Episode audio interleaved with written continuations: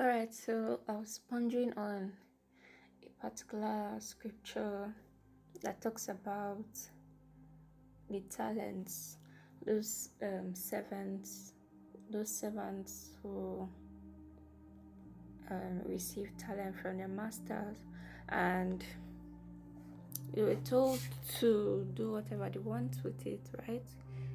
And when the master came back, there were like three different people.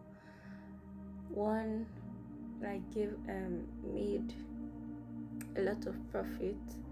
The second person made a little bit um of profit while the last person didn't make any profit at all. He said that he buried the, the talents in the ground and he now blamed the master. So, looking at that scripture, I'm just like, Christ has given us this wonderful gift of salvation.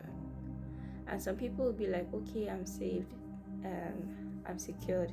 So it doesn't like they say it doesn't matter if I should share or not because I'm already saved. But that standpoint is a selfish standpoint because Christ died for us in order to give up our lives for others too.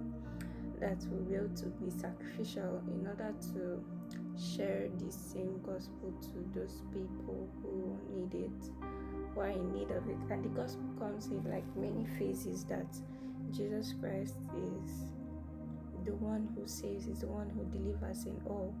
So so anyone that Christ has died for ought to be living for him.